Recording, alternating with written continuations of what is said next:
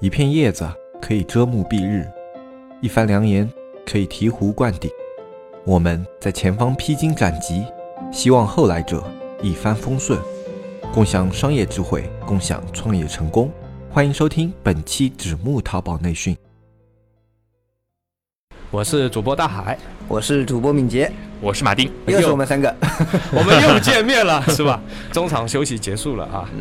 好，那么我们进行下一轮的提问。对，希望那老师能知无不言，言无不尽啊。老师已经刚休才息，老师喝了一口 咖啡，现在啊开始准备新的这个啊内容教了学 教学，你终于承认你是老师了，是吧？对我们今天前面呢，我们谈了一谈学生如何受益，对嗯吧？就是说需要钱的那帮人。那现在我们要了解一下老师，就把钱投出去的这个老师就，他如何受 益？资本方是如何收益的？对对对，嗯，对，我要了解一下啊啊，就对因为我们今天在聊的就是种子轮和天使轮嘛，对吧？对因为你们早期的钱可能大部分，比如说投个一百万，投个五十万，扔扔下去就水花都不见了，就这么没了，对吧？呃，就另另外还有一个点呢，就是我觉得这个马丁，你可以给我们敏捷一些建议啊，嗯，因为其实作为敏捷来讲，他现在手头上也是有一些闲余资金的，嗯那么他其实投了蛮多项目的，嗯，但是啊属于不那失败的种也比较多， 属于那种民间投资，也可以算是那种天使或者种子投资人啊，同时我对嗯我觉得这些投资呢，对于我而言不是太划算，因为会花费我比较大的精力。对对，不像你然们后就是投出去就好像不用管。关键他投的还不少嗯，比方说我们说啊，种子天使我也就投五十万，也就投一百万，他可能也超过这个比例，他投出去的钱超过这个，呃嗯对然，后投出去以后呢，还要去占精力，嗯然后这些项目呢，然后我觉得就是可能在规范化上面也不够，所以对他也很想要知道，对对对，就就是作为你们投资以后如何受益？对就你们我觉得你我跟您啊最大的哎呀，区别这样，别别这样， 就你你是。也把天聊死， 我 跟你最话大题的终结者，就最大的区别就是， 你是人不傻钱多，嗯我是人傻钱不多。 没有没有，就这样子吧，我们来这个分两段来说一下吧。嗯就首先就是回答这个咱们敏捷刚刚第一个问题，就是种子轮和天使轮的投资人，他完成了投资之后，到他最后获得收益是怎么样的一个过程？那么首先呢，一个啊种子轮或者天使轮的项目能够给投资者。产生收益的前提是它能够一直持续经营下去，对不论它赚不赚钱，但它至少要持续经营下去。我不能说我今年投了这个项目，明年这个项目死了，那我是对不可能对有任何收益的。啊对，对好，前提是它能够持续经营下去。那么在持续经营的过程中呢，这个公司一般情况下能够啊完成这个几轮跳跃式或者是爆发式的增长，因为他自己在投资之前的这个底子还不错。那么投资人呢又能够给到他一些比较好的渠道和行业资源，那么嗯他的业务就做起来了。对，假设它做起来了，那那就是可能会涉及到 A 轮或者是 B 轮的融资了。那么，往往天使轮和种子轮的投资人，他们的获利方式就是融合在 A、B 轮的投资当中。啊，上一期节目里面啊，我们有讨论到，说是这些创业项目的创始人他是怎么获利的，我们有谈到劳股转让这个概念。是那么其实对于投资人来说也是这样子，就是在哦这个种子轮和天使轮以一个相对较低的估值持有了公司比较高的股比以后呢，嗯他可能会选择在 A、B 轮的时候。就是转让一点老股给到外部的新的第三方投资人，那么他这样子呢，往往会做一个怎么样的一个模式呢？我不是一次退光，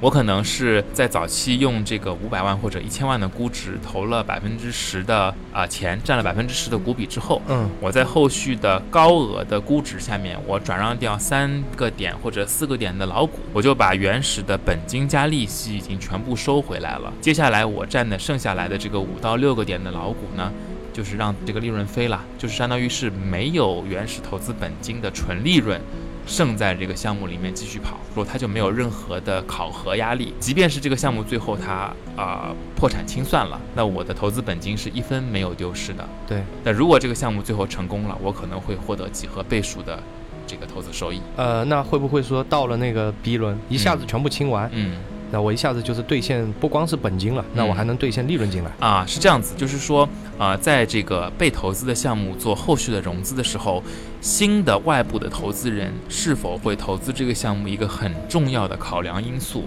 也是看你前面这一个轮次的投资人是否还停在你这个项目里面。哦，如果你说啊，我上来把这个项目说得非常好，啊 但是我前面的投资人一下子全跑完了，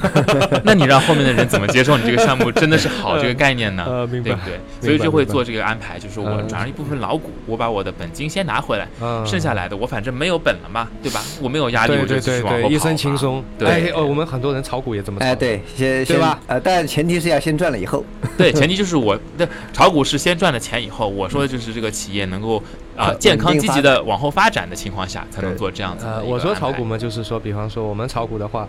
呃，在一个低位，那我先嗯吃进去，嗯，对吧？然后涨涨涨，哎，我先把本金抽进来，哎，对，但对这对种已经是少数情况了嘛。哎呀，你很像啊，而且那你为因为天使和种子他们投资成功率也比较低也啊，比较低嘛，你可对能买错了，你你是的买在山顶了有可能，对，也对可能有百可分能之十呃，对吧？对，哎，这个就我想到了饿了么，饿了么嗯它就经过了很多轮融资了啊，到最后那一轮融资的时候，他们就是代价很高了。嗯其实前面那几轮他们都已经获得不少的利润了对啊。，但是中国呢，这些所有的互联网创业项目有一个非常大的优势，因为中国有阿里巴巴，有腾讯，嗯，那他们的殊途其实是同归的，啊最后你都会选择卖给阿里巴巴或者卖给腾讯。你创业的目标是什么？对，是就被跟收购国外 的硅，就跟那个硅谷一样，我最后的选择要么就是卖给 Google，要么就是卖给 Facebook，啊，嗯对吧？是这么一个概念。对就是对互对，联网创业就会有这种比较好的优势，你最终有一个巨无霸，你对一定做到规模之后，你会有一个出口。你即便不上市，你可以也可以做一个一个一个资金的投我资的目标就是被阿里或者腾讯收购了啊。呃对啊是的，好有出息的目标，别啊，那聊到这里啊，我突然想起来啊，就是我们早期的时候啊，有听到过，就比方说投资人嘛，嗯，像比方说像马丁，像嗯你们这个机构从实力来讲，还是从业绩来讲也非常棒，对吧？呃，但是不被人熟知。嗯嗯？嗯，但是还有一批投资人呢，恰恰是相反的，嗯他们很早的就暴露在了媒体面前嗯，啊、像什么徐新啊、徐小平啊、还有李开复，啊李开复，对还有沈南鹏， 这些都哎是沈南鹏超级大咖。对对对，对呃，像他们都会暴露在媒体面前。其实早期他们非常高调，对嗯吧？投了一些项目，立刻会被各大媒体所报道。对，是的，其实投的金额也不大，对，因为我跟你在线下聊的时候，因为这些东西不方便放在线上聊嘛啊，，所以我觉得投资金额你远远的超过他们，对，但是你们从来不在媒体上报道。嗯那你觉得作为一个机构啊嗯，他为什么会选择不同的方式呢？比方说有一批人他专门选择，哎，我要大量的曝光嗯啊，，我要让所有人都知道我。嗯还有一批就像你们这样，哎，默闷默声发大财。 不能也不能这么说呃，对、啊，嗯对，就是默默的在那边，呃，也对，没 错，就是闷声发大财，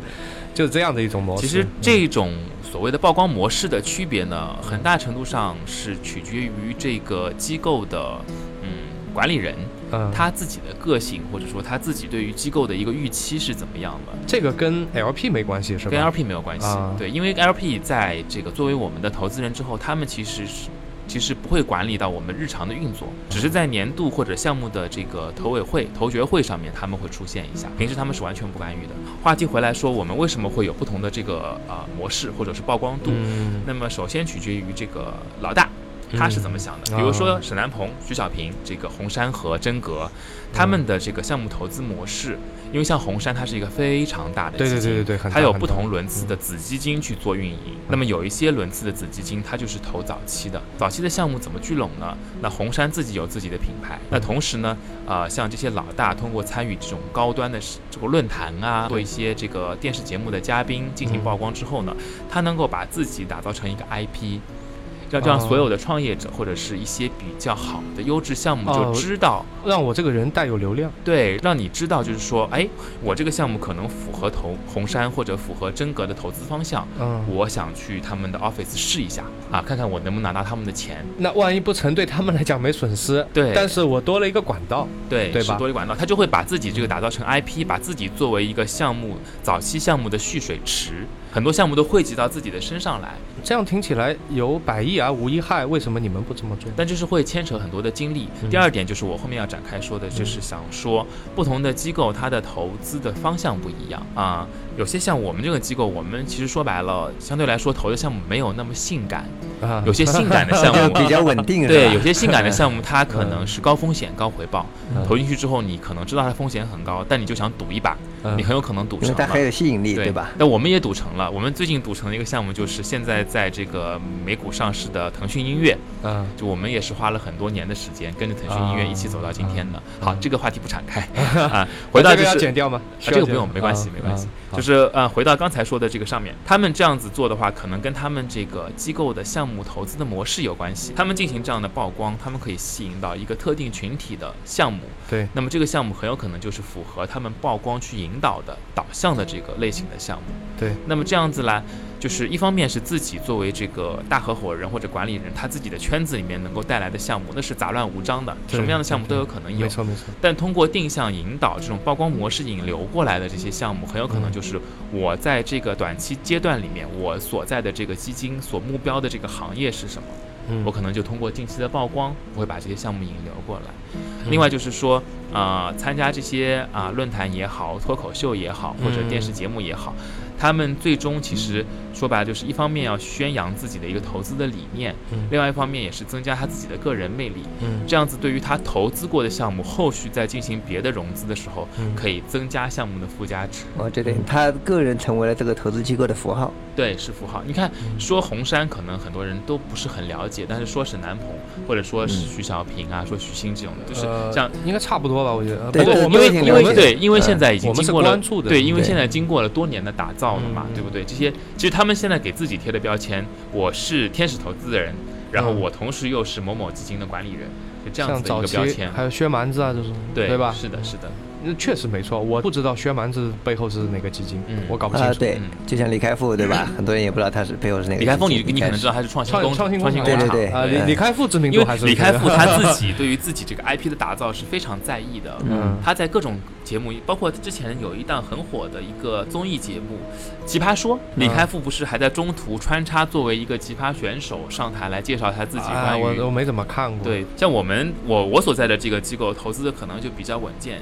就没有那么性感的项目了。啊，但是呢，啊相对来说就是收益可能会比较稳定一点，呃虽然也有成功也有失败，但总体来说还是挣钱的。所以你们其实由于你们的投资的风格以及投资的方向，嗯你们也不是太适合于去做媒体报道。对媒体看到你们的项目也会皱眉头，说：“对 这这因个为怎他么们写呀？”这对他个们投的轮次都没有太多故事，因为比较靠后了嘛。对就像我们看小说一样，对吧？对前端会比较吸引人，因为前端高速是发的，展嘛，我们的到轮次结局比就较不偏看后了。面，那偏对后面其实真的成功的企业已经是广为人知了，在这个对行业可能已经是细分龙头了，嗯，那也不需要做太多的这对种，就没故事了。渲没有染故和事介了，绍。对，已经故事被讲烂了，已经是是的，对吧？对，是的啊，就我其实是到很后面啊，我才知道 LP 是金主的意思。嗯很长时间我一直是以为老老婆的， 一直以为老婆的意思，嗯但想想也不对，对吧？当时我在想一个投资机构的 LP，我一直以为是老板娘啊老婆嘛，对啊吧？啊啊啊啊，这个嗯算是个笑话对啊。，是这样子。其实 LP 呢，这个 LP 这两个英文字母的缩写，它的原文应该是 Limited Partner，就是啊有限合伙人。所谓的 Limited 有限 partner 是什么概念呢？我在刚才这个问题里面也也有提到，呃，就是这些 LP，它作为一个出资人，作为一个金主，它承担的是这一个合伙企业。那我合们伙说句网络语，就是他们 LP 的意思就是金主爸爸，对金主没错爸爸， 对 LP 的意思就是金主爸爸，没错，嗯完全没错，嗯就是这个意思嗯。他们只是说把钱给到这些机构，嗯把这个钱的管理权交到这些机构。嗯然后呢，在一些特定的场合，他们会出现一下，嗯比如说我的机构的年度的大会，他们嗯会来这个列席旁听一下。然后有什么想聊的，可以在会上面聊一聊。另外就是 LP 之间呢，他们也会有一个呃这个选举，他们会选嗯出什么呢？选出他们叫做投资委决策委员会的呃决策人。嗯因为光是我们作为机构来说呢，为了保障我这个机构的平衡和有效稳定的管理，嗯必须有这个 LP 作为我们的一个监管人。那么这些他们的代表呢，就是作为我们投资决策委员会的委员，参与我们每一次的重大的投资决策。嗯他们有一票权，就是呃他们有投票权，嗯就是说，啊，比如说我有一共有这个五到八个委员，嗯那可能我要超过半数以上的委员同意我们这个项目才能真正进行投资。哎，有点像董事会啊。对，类似于董事会的嗯这个概念，但他们并不是说我出的钱最多，我的话语权就最大。啊啊，是这样。董事会的话，很有可能就是说，呃，董事你要是半数董事同意，你才能推进这个事情，是或者说是有股东超过百分之五的股东跳出来说我不同意你们董事会的这个 议案，我可能要召集股东大会，嗯这。样子。在这个基金层面的话，可能就是反正少数服从多数，大概是这么样的那一个目前形式国内的话，LP 以机构为主还是个人为主？呃，这个的话，可能就是要牵涉我们分析基金的类型了。嗯呃，如果是一些大型的基金，啊它的 LP 很有可能是以机构为主。啊，这个机构呢，不是说是也是别的投资机构，嗯而是说是那些证券公司啊，嗯或者说是上市公司啊，嗯作为它的主要的 LP。也等于说是可不可以这样理解？就是它有一部分闲余资金，嗯，然后我需要打理打理，对，没错吧？有的。嗯打个比方吧，就是上市公司某上市公司，它是这个相关，比如说是汽车零部件产业的，啊，那么在证监会允许的范围之内呢，它就可以拨出一部分的流动的闲置资金，嗯去设立一个产业投资基金，啊但它必须投资在这个限制你的产业里面。啊当然不一定是汽车零部件产业，嗯但是你做这个事情之前，你得限定好它的产业覆盖范围是多少。嗯这个就相当于一个比较细分的一个基金。对，然后你最后这个基金去投的时候，你不能瞎瞎瞎瞎乱投啊，你只能投在你嗯相之关嗯前说好的相关的对领相域关里行业面。对。啊，那既然聊到基金了，对吧？可能就是很多听众都像我一样是个小白，对 吧？没有，刚刚都没有办法插入你们对话嗯，就 都一样我就问都一样都小白问一个浅层次的问题，就是因为我们基本上在银行啊，包括在证券公司啊买到的大部分公开发行的都是公募基金，对，嗯是的，对吧对，那其实对于很多人蛮有兴趣的，就是一些需要花大价格，比如说一百万以上，嗯才能买到的一些私募基金，嗯对吧？那些可能收益更高，嗯，就而且不可能就不随行就市嘛。对对对行情不好的时候，可能私募也表现得表现的很好，对，甚至这一些公募的大佬也是为了把公募基金做得特别好，嗯然后去操作一些私募，对吧？嗯嗯嗯就是这些可能是我了解的最一些浅层次的东西。嗯那希望希望马丁能给我们这些小白啊聊一聊，就是公募基金与私募基金具体有哪些明显的分别吧？啊，那是这样子啊。刚才这个呃，敏捷也说到了，这公募基金呢，一般就是你能通过银行或者证券公司这种券商渠道直接购买的这个基金，它呢是这个向公众公开发行的，它的监管呢都是非常的严格及其透明的，大家都能知道它每天干了什么事情。基金的日报、周报、月报、季报、年报都会向所有人披露出来。那么大家呢可以发现，公募基金呢其实涨涨跌跌、起起伏伏，其实它的波动范围并没有那么大。我们从来没有听说过一个公募基金百八十亿的规模有这种几何指数般的增长，那是不可能的啊。那那么么投资方向也都是比较稳定的。对它这大的公募基金，为了去把它的这个池水给它倒出去，它必定会投资这些呃盘子比较大的东西。哎这银个行蓄得住这个啊水啊，就对蓄得住的对水嗯的这样子，对对，因为你你通过这种银行和券商渠道发行的公募基金，你的受众是非常广的，对所以说你的规模会都会很大。那反过来说呢，私募基金为什么叫私募？它就是非公开发行的，小范围。小范围发行的这种基金。那么，呃，在早些年中国的私募基金刚刚开始的时候，说白了其实是没有有效的监管的。所以那个时候就是野蛮生长的阶段。那过了那个阶段之后呢，我们有了证券基金业协会对于私募基金进行基金进行监督。后续呢，为了再进一步规范私募基金呢，因为私募基金它的核心的这个咽喉就在于最后的退出和变现。嗯那么往往在国内，你要不就是通过 IPO 变现，嗯要么就通过并购变现，要么就是通过海外上市变现。那这些东西殊途同归，最后你的。这个咽喉还是被卡在各国不同市场的证监会上面。我国的这个证券基金业协会呢，就加了一个紧箍咒在私募头上，就叫做备案机制。你如果是没有经过这个证券基金业协会备案的私募基金，你完成了对一家公司的投资，最后这个公司要去做 IPO 上市的我卡住你是吧？啊，过程对过程当中，他就会说，哎，你这个股东是一个私募基金，但是他嗯没有完成备案，因此你的股东结构嗯不符合我们的要求，嗯所以你要么就清退这个股东，要么就请你的股东去完成备案。那完成备案就意味着你的这个私募基金就要接受这个协会的监管。啊，对，这个当然我扯远了啊，这是他们的一个在监管层面上面的区别。在其他上面的区别呢，刚才这个敏捷也说了，它 LP 的区别以及它的起始投资额的区别。因为像银行和证券这一类的公募基金的话，它起始投资额有一万块的，有五万块的。然后它后续的补偿可能是按元增加的，那私募基金的话呢，在早些年，这个私募基金的门槛是一千万，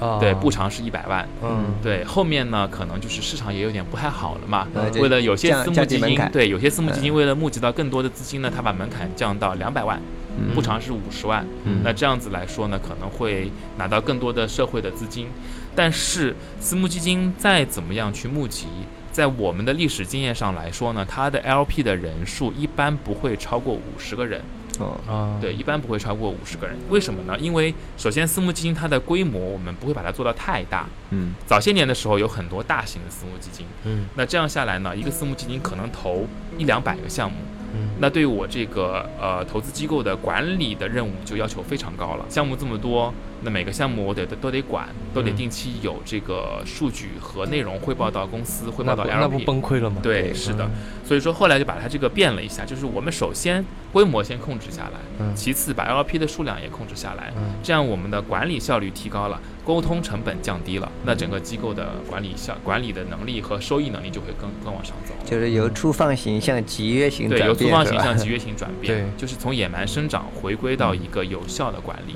因为私募基金的这个从业者虽然很多，但每一只私募基金它的管理和运营团队的人数都是非常少的，不会说我会见到一个有百来号人的私募基金， 钱都被花完了，对，基本上是不可能。对， 这个敏捷说的很对，因为私募基金里面的员工的薪酬都是非常高昂的，对。他也不可能花这么高的薪酬去养这帮人。 对对，我去过马马丁丁的办公室嘛，嗯这个公司人不多的，对，比较公司人不多，基本上都是一个顶两个、顶三个这样在使用嗯的。对，而且不是像那 种就一般的这种写字楼进去啊，嗯人与人很挤的那样坐在那里啊，格子间啊，不是的，就是他们还每是个人都得有比较多的私密空间。哎啊，有有有，嗯你没办法，因为我经常要见到这个项目的这创业个者创始人或者对说是对投资人对 LP 这种又过来对开个会，然后你挤在一个格子间里对，面，然后不像会样议是吧室 啊、茶室啊这些的对功能区会有很多，因为同时可能会接待好几波对人，规格也把它比较们分高嗯割开。对，那肯定，那肯定的，嗯规格比较高，因为我去的正好是你们规格最比较高的地方对 比较是好的那个是地的方。嗯啊， 具体地址我不报 了，确实不错，因为我当时我站在你们那个办公室的那个，就是就是不是有一个水池嘛，嗯，就那边不是就可以，就下面好多游客来来去去的，嗯嗯哎，我就嗯站在上面，我在想，嗯，你们好挤，我这边好 空，而且我看的风景比你们更远，对是吧？嗯对对嗯对呃，对，确实就是感觉还挺不错的，啊，那我还有一个小问题啊，嗯就是那有没有私募基金？就比如说，呃，募了一点钱，嗯是拿去投资二级市场的，就拿就简单的说，就是拿去炒股的。有啊有啊，应该这挺肯定多是的有啊。就私私募以后我去做二级市场，对嗯，这个像也可以像应该我我所觉在得是的我我所了在解的到机是构这呢，样主的要人嗯是做一级市场私募的。啊、当然了，有二级市场私募呃，应该一级市场多吧？啊，那不不一我觉得样二级市场啊可二能级也很市场多私募，因为私募这个东西啊，二级市场它就不需要我前面所说的这么严格的监管了。哦，对对对对对对吧？对，他他就是看这个行情好坏，行情好的时候，我就像雨后春笋一样，哗冒哗出哗来哗了哗是吧全都对对冒出对来了。也可以这样讲吧，庄家也就是一部分是就是私募基金的，对，是对的，不对？是的，是的嗯。你看，记得我记得杭州早些年的这个民间游资很有名的那个龙龙井路什么什么的游资，嗯，就是一支私募基金，就是啊专门从事二级市场啊，炒私募作基的金基本上是一些比较大的游资了，等于。对，嗯在二级市场里面可以看到的。对另外就还有就是什么呢？就是这个宁波有一个很啊就是啊某某某啊敢死啊队，对对对吧？这种涨其实停也敢死， 对这个也是 这这个人就别提了吧，这大家都知 这道一类就了都嗯都是二级市场的私募基金。当当然人家说他可能是个白手套是吧？嗯，嗯，所以我是觉得作为私募基金，如果冲到二级市场的话，也有它天然的优势，对因为它可以实现跟普通股民的一个信息不对等，对，完是的全可以，就对他吧？ 就是割割韭菜的人嘛别别，别我我就是韭菜。嗯好，那确实嘛，它可以跟那个上市公司有更紧密的一个联系对，，甚至就是嗯呃，我们目前谈的比较多的所谓市值管理，其实也是上市公司的董秘或者是证券事务代表去跟这些二级市场的私募基金进行一定程度的这个、啊沟通联络沟通嗯，来进行的。就你们知道最近的这一次高考，嗯，文化成绩比较靠上的那些人报什么专业最多？嗯不知道财务金融。金融，对，但金融这个一直都是大热嗯对啊。挺火哦的，，那不是，那不是。嗯你像我那个年代是计算机最多，嗯，啊，对吧？但从我这个年代开始就已经是大金融已经是大热了。啊嗯，这我再往前应该是土木工程、建筑之类的啊，对 对对对对对，当然，我觉得啊，就是这么多人报这个行业，肯定也是因为这个行业好嘛，对是吧？是的，那肯定啊，啊，未来肯定也不错。但是呢，我同时也看到一些作为我们一些创业者来讲啊，也看到一些危机。就像早些年吧，我读大学的时候啊，那大概就是两千零几年的时候，那个时候我觉得，哎，好像你成为一个站长，那个时候的站长就好比你做一个网站就叫站长，那个时候还有中国站长网。或者说像饿了么，他们就从那个宿舍里开始送那个外卖嗯，开始的嘛，嗯对吧？是的，哎，就那个时候，你看我没有什么人脉，我没什么资金，啊，我没什么渠道，但我有一个想法，就像我有个 idea，我就可以创业。我个人也是在那个时候进行了第一次创业嘛，嗯，但在那个年代，我觉得很多的行业还没有发展成熟，还是在萌芽阶段，所以确实的在那个年代，你有一个 idea，你就可以拿到钱。就我现在的一个感受就是，你像现在啊，很多行业已经发展出了独角兽了。嗯，比方说，嗯，好多了这种行业，对吧？对都已经有独角兽了。那么像在这种行业里面，你说再跑去找投资，拿个天使，拿个种子，那就是开玩笑了。我觉得对，就起步太晚了，我基感觉本。是不可能了。你现在你去找一个资本方说我要做电商平台，对吧？做电商没问题啊，三只松鼠也是可以拿到的。但是如果你说我要做电商平台，那人家就当个笑话了。这就是看看， 就是看看你， 对，这孩子可能这个孩子可能信吧， 对，可能会有这种问题，所以我是觉得会不会说，对于未来的创业者来讲，他们拿到种子轮和天使轮的这种概率会越来越低。换句话说，对于那种没有家庭背景、没有资金背景的这些创业者，会越来越不友好。未来这个时代，呃，我可以在这个重述你一下你这个问题啊。嗯你说的是这些创业者因为这个时代或者是技术或者是市场和行业的发展之后，他们的生存空间被挤压了。挤压了，对，对但其实是这样子，你的这个问题呢，假设是在这个市场和行业没有新的蓝海出现的情况下，嗯对吧？嗯但你想想看，在工业一点零、二点零、三点零到今天的四点零，嗯我们的市场行业不停的在迭代，嗯每一次迭代都会有新的蓝海出现。嗯创业者是什么人？他们就是最敏锐的人，他们对这个市场的变化是最敏锐的，他们能够在第一时间找到一个新市场的切入点，嗯，他们拿着这个切入点说事来做一番新的事业。嗯所以说我从一个机构投资者的角度，我认为只要是我们的民族在发展，经济在发展，嗯整个市场变得越来越大，对这个消费者越来越友好，嗯那么反向的，对于我们前端的这些创业者的要求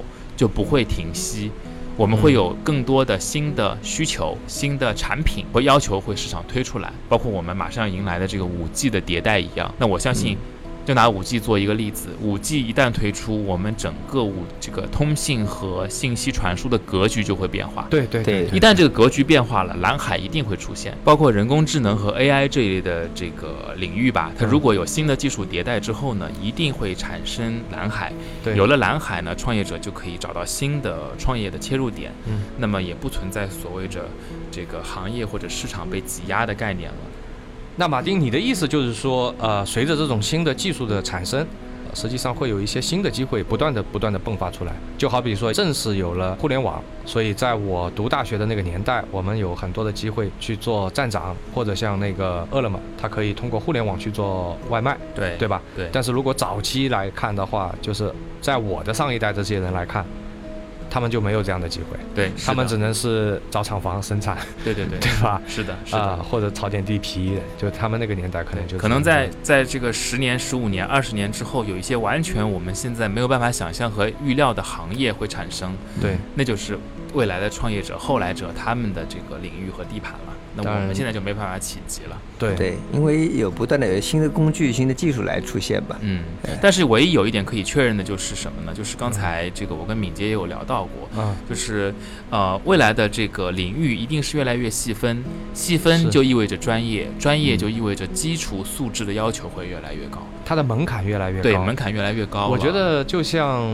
其实我可以打个比方啊，就像早期的时候，你如果说你会玩玩这种动手能力强，你能修修机器，嗯，那你就可以开个工厂，然后就是可以开始生产是，啊，因为那时候不愁销嘛，嗯，所以大部分生产出来的东西都能卖掉。但是实际上像，你像饿了么这种，或者像这个滴滴，对吧？嗯那你就要求要高一点了，不一定说要创始人自己要会编程，但是起码你要有这样的圈子。对，它得有互联网思维，对，这是很很基础的一个东嗯西。没错，滴滴早期的时候，它的核心合伙人里面有一个就是专门做编程的，啊，对吧？对我只比较了解陈维，但是啊我对他其他的这 个创始合伙人我都不太了解。那个合伙人蛮经典的，啊，就是他会，但是他编的东西不怎么好，所以以呢，不停不停的出错，后来来就陈威受不了他了。说要不、嗯啊要要要不这样？他说兄弟啊，这个现在反正那个公司那时候还没做大，啊他说这样，你要不退出去吧，我们另外找个人来写，重新写一遍。啊，那那个人呢就说那也行吧，那你给我点补偿吧啊，一百万。啊， 现在肠子都悔青了。 对呀当时以为地震呃了，当时是以为自己赚了，因为当时呃这公司不行嘛，啊嗯，就是业务量也起不来，模式啊、变现啊各种方面都不行，也没有对接过资本，各个方面都不好。当时开心死了，因为对，啊个个时候，那个你年要代想终于最解早脱的了时候，是吧我记得陈维是在北京南站的这个出租车的续车场是是去是做地推的。是的，嗯，后来又到了什么机场啊这种地方对去对，，就对就刚开始他们还的时得候先得跟那个管理的职能部门先搞好关系，才对允许他们拿着那个小传单送到出租对，车其的实司他机一手开上始的去。地推方式是很很点的、很小你范要围的。你要知道，出租车司机这个人群是特别不容易接受新事物的，对对，所以这个难度可想而知。是的，是的。对吧？那个时候，这个程序员的推出了，对他来讲，哇，我一下子可以拿钱去买套房了。对那时候够了，对，够了，够了对。但他也赚了，现在可能也要七八百万了吧，嗯，对吧？也涨了七八倍了嘛。啊，差不多也也算是也算心理安慰 是吧？对，虽然说另外这个叫什么安慰 啊？而呃另外还有一点，我想补充一下，就是说到这个行业成熟之后的机会是不是会变少？嗯，我不知道大家有没有看过吴晓波的那本《这个激荡十年，水大鱼大》。看过十年和三十年，他两本，对，激荡三十年还有激嗯荡三十。年是比较波澜壮阔的。对，是对的吧对嗯嗯他呢是在梳理，首先他的大基调是对于中国这个接下来或者是历来的这个大的经济格局和形势进行一个预测。嗯，那么，就像我们做投资也好，就是呃自己买股票也好，只有在一个呃有波动的市场，嗯你才有机会，那是对吧嗯？那所以说就是越激荡越发展，越发展越有机会。我觉得这个宗旨是不会变的。你就像一个正弦曲线一样，有波嗯峰一定有波谷，对。但是你能够在这个波峰和波谷之间找到机会，就是一个比较好的一个一个市场的情况啊。在在合理的时间介入，对，对吧？嗯，就是在别人觉得这个行业都没什么前证，或者是觉得这个行业不一定会发展起来的时候，嗯你可能进去就要了有胆子、有胆量，对对能对够对对进去，先占据一席之地。对，对这然按我们后话来再说就是再抓来风再口嘛。对，是的，嗯是的。是的，既然各行各业都在不断的进化、不断的改变，同时已经过去了那个一个 idea 就可以拿到资本的这个时代，对吧？因为对对可能对每个行业都会有很多 idea 已经成熟起来，形成了各大公司，甚至形成了一些独独角兽。兽，对对对，嗯，那以后的投资，就是未来你们这些投资机构会把钱，就把眼光集中在哪些地方，或者说你们会做哪怎样的一个时代相对应的改变吧？嗯，我觉得呢，投资机构的眼光具体聚焦在哪一个领域或者是哪一个行业上，现在可能还不好说，因为行业变得也很快。不过我们的投资的策略确实是已经发生了很大的变化了嗯。以前就这是个是整个行业的变化还是你们对，公是司整个行业的投资行业的变化。以前的投资行业，它的投资策略就是广撒网，嗯，然后我捕起来的鱼有大有小，能捕起来鱼我就能回本，嗯对，那捕大鱼我就有爆发式的增长，嗯跟我就那个有年超代额收益，对，跟那个年代代有关系。，对对，但是现在的话呢，有可能就是你广撒网，一条鱼都捞不起来，也有哦这种情况出还把现自。己累个半死哦。对因为水太多 了，是吧？对，因此呢，就是我们现在发现啊，做一些行业的深入的理解调研之后的投资成功率会往往高很多。嗯那么这就催生了什么呢？催生了我们投资机构每一年或者是每一个阶段，会对几个时下的发展比较优秀的行业进行一个深入的剖析。嗯，剖析完了之后呢，我们会对这个行业里面进行一些呃比较大规模的投资。就等于对这个产业进行一个对布这局。对这个产业进行布局。嗯，当然了，我们的投资可能不会说是今年投进去，明年我就想要要一个回报的。嗯，像我们这些轮次的投资的话，可能我有一个三到五年的一个培育期。那这样子来说，对于这个行业的这个企业压力也没有那么大，是对吧？它有一个比较充分的发展的空就间。作为资金也没有那么的急功近利对，了。另外一方面呢，现在的这个我们的金主爸 爸们啊，啊，他也希望这样做。为什么呢？因为我刚才说了，你一个基金如果投了百来个项目，嗯，金主爸爸们他也顾不过来呀、他他听你汇报一项工作，他可能要花三个小时。我感觉他甚至有点听不懂吧，甚至对，因为金主爸爸他可能对几个行业有概念，对但他不可能什么都懂，他什么都懂自己就去做投资了，他也不用把钱给我们管我。我了嘛觉得，比方说他年纪比较大的话，你跟他说游戏，嗯他他这就听不对，懂跟了。他说电子竞技，他说什么东西？对对对对，是的， 对啊就是有这种情况发生呢。这个 LP 们他也希望就是你的机构能够把你的呃目光聚焦在一些特定行业上面，嗯一来便于你项目的投资和管理，嗯二来便于他们理解和了解到自己的钱最终流向了哪里。嗯，对，那这样子呢，又一方又从另更深的层次提高了我们和他们之间的沟通效率。你对某些行业进行布局的话，自己的一些投后企业之间也会形成一些合作。对，他们会形成协同效应的，就哦对，对是对 A 是 B 的供应商，B 又能够通过 C 的市场推广对取卖得出去流量。对对对就是对这些可能就是他们投的理由，对因为这个行业正是因为它细分嘛，可能跟这有关联，对吧？啊，把它对，投是过的，去就了。是前面我记得上一期节目里面我们有聊到，就是说我们能在这个早期给这些创初创项目带来什么东西，嗯那就是我们已经投了这么多的企业了，嗯，那我说不定就认识你的供应商或者认识你的客户呢。对对。那对你下下一步你要干的事情，我们帮你提前干掉啊了啊，这也是附加值之一而且你们这个敲门砖太好用了。 啊。对，这个确实好用，因为你毕竟这个你投过钱，你作为股东，你是以这个身份去进行沟通的话，对话语权和分量完全跟你这种在普通商业行为之间的甲乙方的这个合作分量这是种完全的不对，降一维打样的击，嘛，对降维打击，哎，这个词用的非常清楚， 确实是这样子。呃，马丁啊，嗯前面口误说了一个创业狗是 吧？这是在我们私下聊天的时候，私下吧，我就说私下吧。 这是嗯一个真实情况。这为什么叫降维了？对不对？因为我对对们对我们还是处于那也没创有业这样子，过就程是怎么说呢？就是嗯大家都是有不同的想法。说白了啊，哎，没事没事，呃，这个你不不用不用内疚，这因是一为个戏 称嘛，对 对对对，因为我们在你不在的时候，我们也在说他们这帮资本狗 是吧？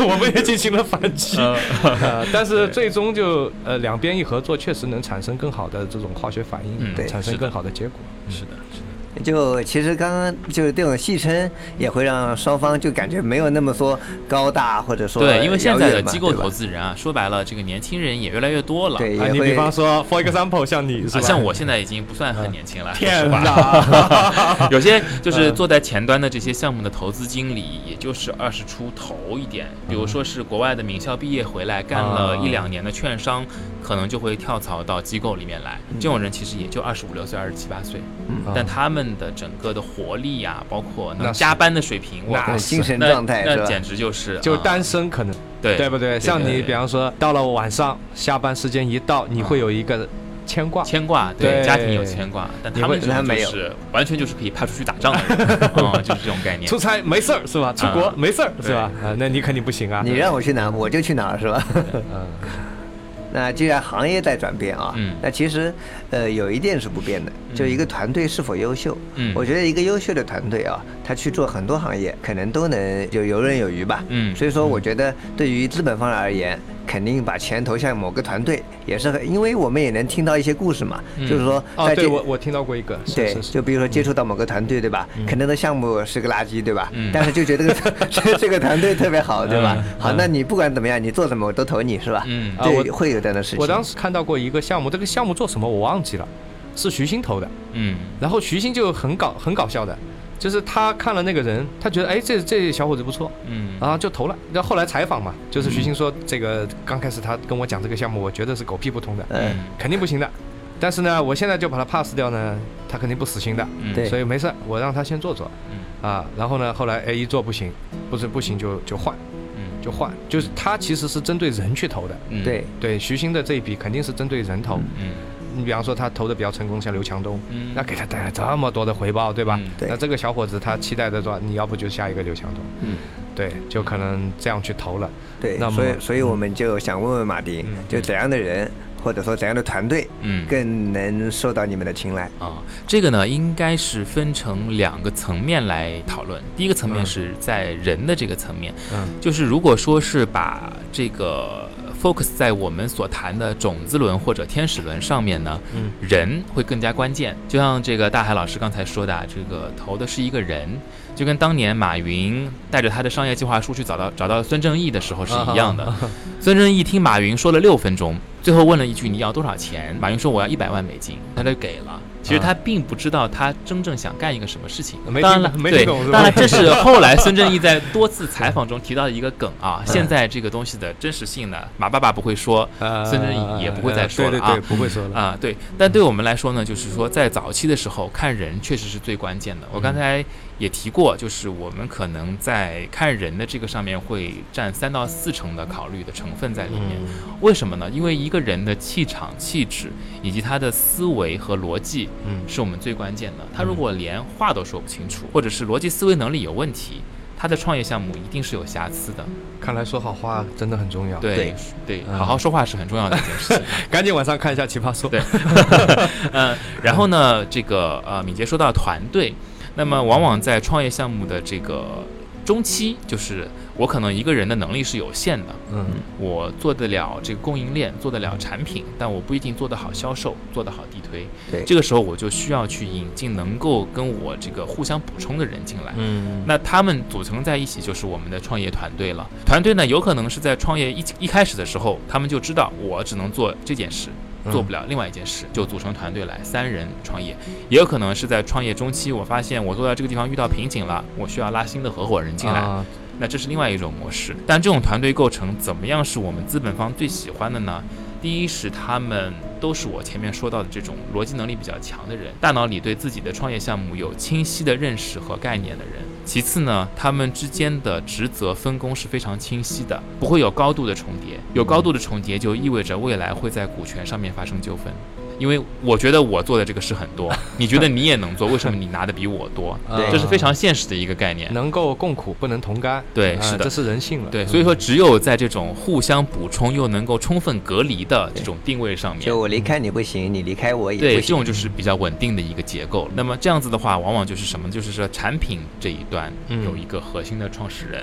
然后在市场营销和销售上面有一个核心的创始人，这是最关键的两点。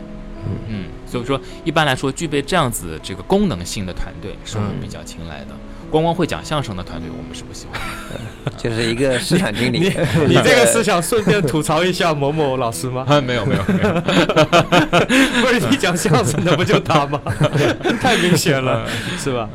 哎，既然提到了啊，嗯那你觉得啊。呃，这位讲相声的老师找到你们，你们会投吗？他我们之他前他内部带讨内部讨论过啊，啊因为他之前不是有一段山穷水尽的时光嘛、嗯啊对对对我们内部之前讨论过，最后大家意见非常一致，啊，就是从头到尾都不可能把钱给他，嗯这样子啊嗯，因为他做的不是蓝海，他做的是红海。啊，嗯那是红海中的红海了。，嗯对，那么我把钱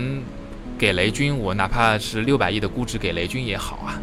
那首先是这样子，首先因为我们这个自己就是我所在的这个机构的特性就是不高调，所以我们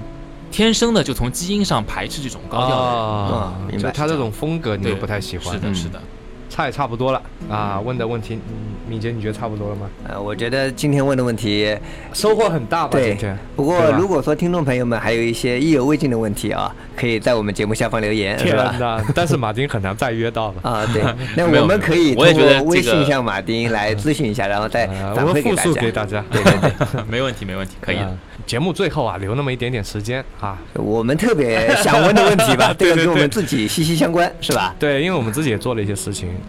其实还蛮多的，做了蛮多事情的。是的，但我我拿一个项目出来跟马丁探讨一下，好对不好？，就是刚刚马丁进来以后，就已经也看到了我们的设备，嗯对吧？对，因为我们现在的这个录音呃室录音室对，里面就放了这套设备，， 也是我们滴答课的一个硬件设备。对嗯然对对后对马丁作为一个对吧好奇心特别强的人呃嗯，啊，我们也让他玩了一把，对，让他体验了一下呃，啊，体验了一嗯下，他也觉得不错。那么我们顺带的在他玩的时候，我们跟他聊了聊这个项目啊，对阐述了一下，就是对我们这个项目的一个情况。呃，反正马丁也知道我们是做什么的了，嗯对吧？我们就是做一个线下教育机构的一个课程录制以及推广销售的这么一个整体的解决方案的这么对一个嗯对对关于，项目线上嗯线上，对，它是打通线下和线上的这么一对个对是的方案嗯啊。那么你觉得像这样的一个项目啊，呃，当然我们现在还在发展过程啊。其实我也咨询过，就现阶段我们并不太适合去对接资本，嗯还不对太适合。嗯那么当我们再发展一段时间。呃，由于我们这种模式比较新颖嘛，嗯所以我们在铺城市的这个速度上会还好，呃，速度也还还算快。嗯嗯，那么包括铺完以后，我们对于呃加盟商的一些扶持完了以后，那么哎，我可能我们也要去考虑了，我们为了加大这个项目的进展，那对么，我们可能要去吸收，包括是对接这个资本。嗯那在这个过程当中，你感觉第一个问题是我们有没有机会？那么第二个问题是，如果说我们有机会，那么我们需要在哪些个点上要特别注意一下？呃，或者说我们怎么做吧，就对这个项目会更好，就是嗯对资本来讲的话，也会觉得愿意把钱这样投到这个项目里，因为我觉得，如果我们的做法符合资本的口味的话嗯，那也就意味着我们朝着一个正确的方向在走，嗯，对吧？如何把一个企业做大，你们也是很有经验的。对对对对对对对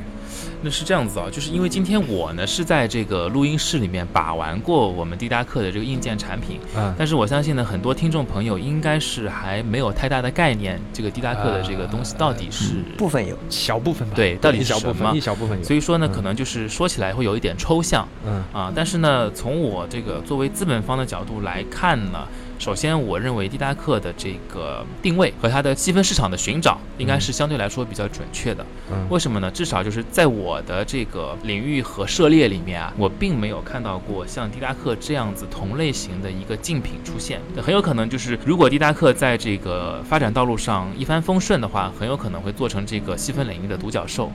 当然了哎，呦，我好激动。 对，当 然了，这是这个前提是在什么呢？是在是没有别的具有后发优势的这些新的市场闯入者来哎是对吧我如觉得果必说我觉得会有。所对，以如果我们说你今天做的不错，你发展的还行的时候，被新人东盯上新东了方突然来了嗯对，那怎么办？嗯他的资本实力实在太强了对，啊！那当然只是一个这个就有这个警惕的心理是好事情啊。嗯那至于说是作为这个创业项目来说，应该怎么做会更好地得到资本的青睐呢？我觉得其实还是应该回到我们上一期里面我聊过的一个话题，就是说，呃，我们一个怎么样的项目类型或者项目的这个底子是比较容易受到资本青睐的。首先是他有一个好的想法，并且有一个靠谱的团队。那这一点我们滴答课这边已经具备了。接下来的话就是我们如何把这个项目能够做到落地。那大海老师刚才也说了，就是说我们是可以做到一个比较广阔的一个市场的拓展。打个比方，就是我中国的五十个城市，嗯能够做到签约合作的这个线下的培训机构。那么每个城市如果有五家，我就有两百五十家，我觉得五家这个任务还是比较容易完成的。嗯对，比较容易，啊那就是两百五十家，并且能够按照一定的频率，然后向我们提供一些在线的课程，对对吧？对那通过这个东西，我们不断的丰富我们的课程库。未来把它放在云上面之后呢，嗯我们可能就有一个比较庞大的数据空间。嗯那么，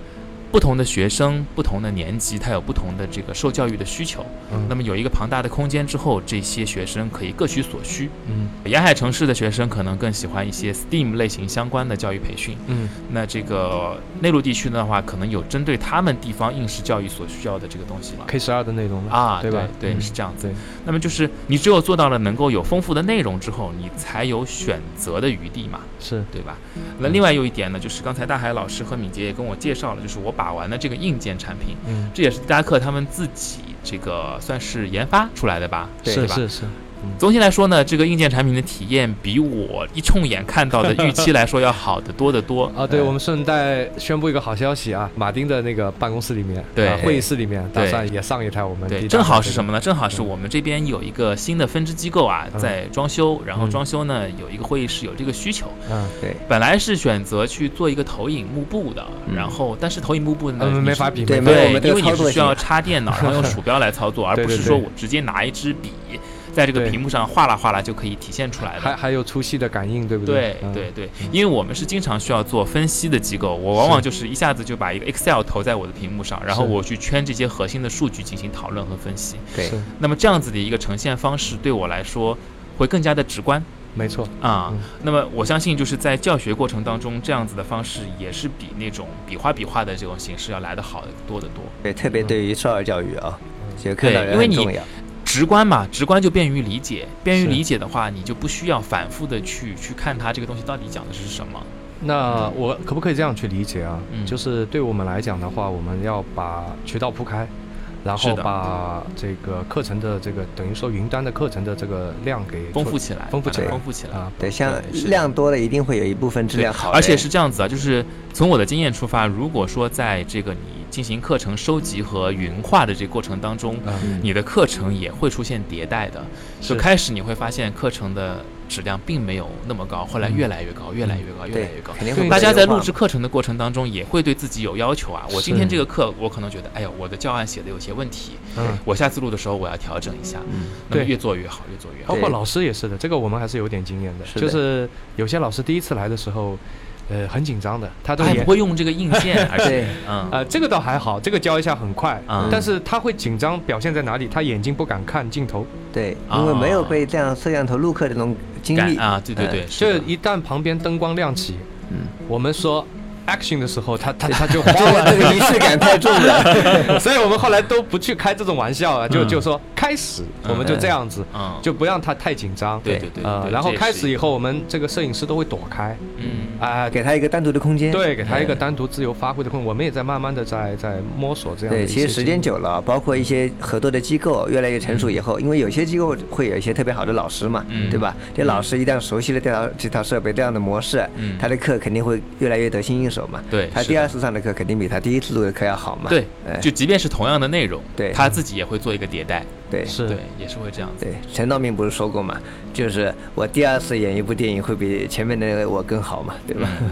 是的，这边我还突然想到一点，啊就是我想起来一个事情，嗯关于我们这种在线教育啊，我曾经有一次是早上大概十点半还是十点钟的样子，在星巴克喝咖啡的时候，嗯是送完小孩上学，在星巴克喝咖啡的时候碰到了一个也是来喝咖啡的人，嗯但我不知道他是谁，我只是坐在吧台旁边，他坐到我旁边，嗯他上来就跟我说：“哎，我觉得你是不是干投资的呀？” 我说：“是啊。”我说：“你怎么看出来？”他说：“这个点儿没什么事儿，坐在星巴克喝咖啡，不是无业的，就是干投资的。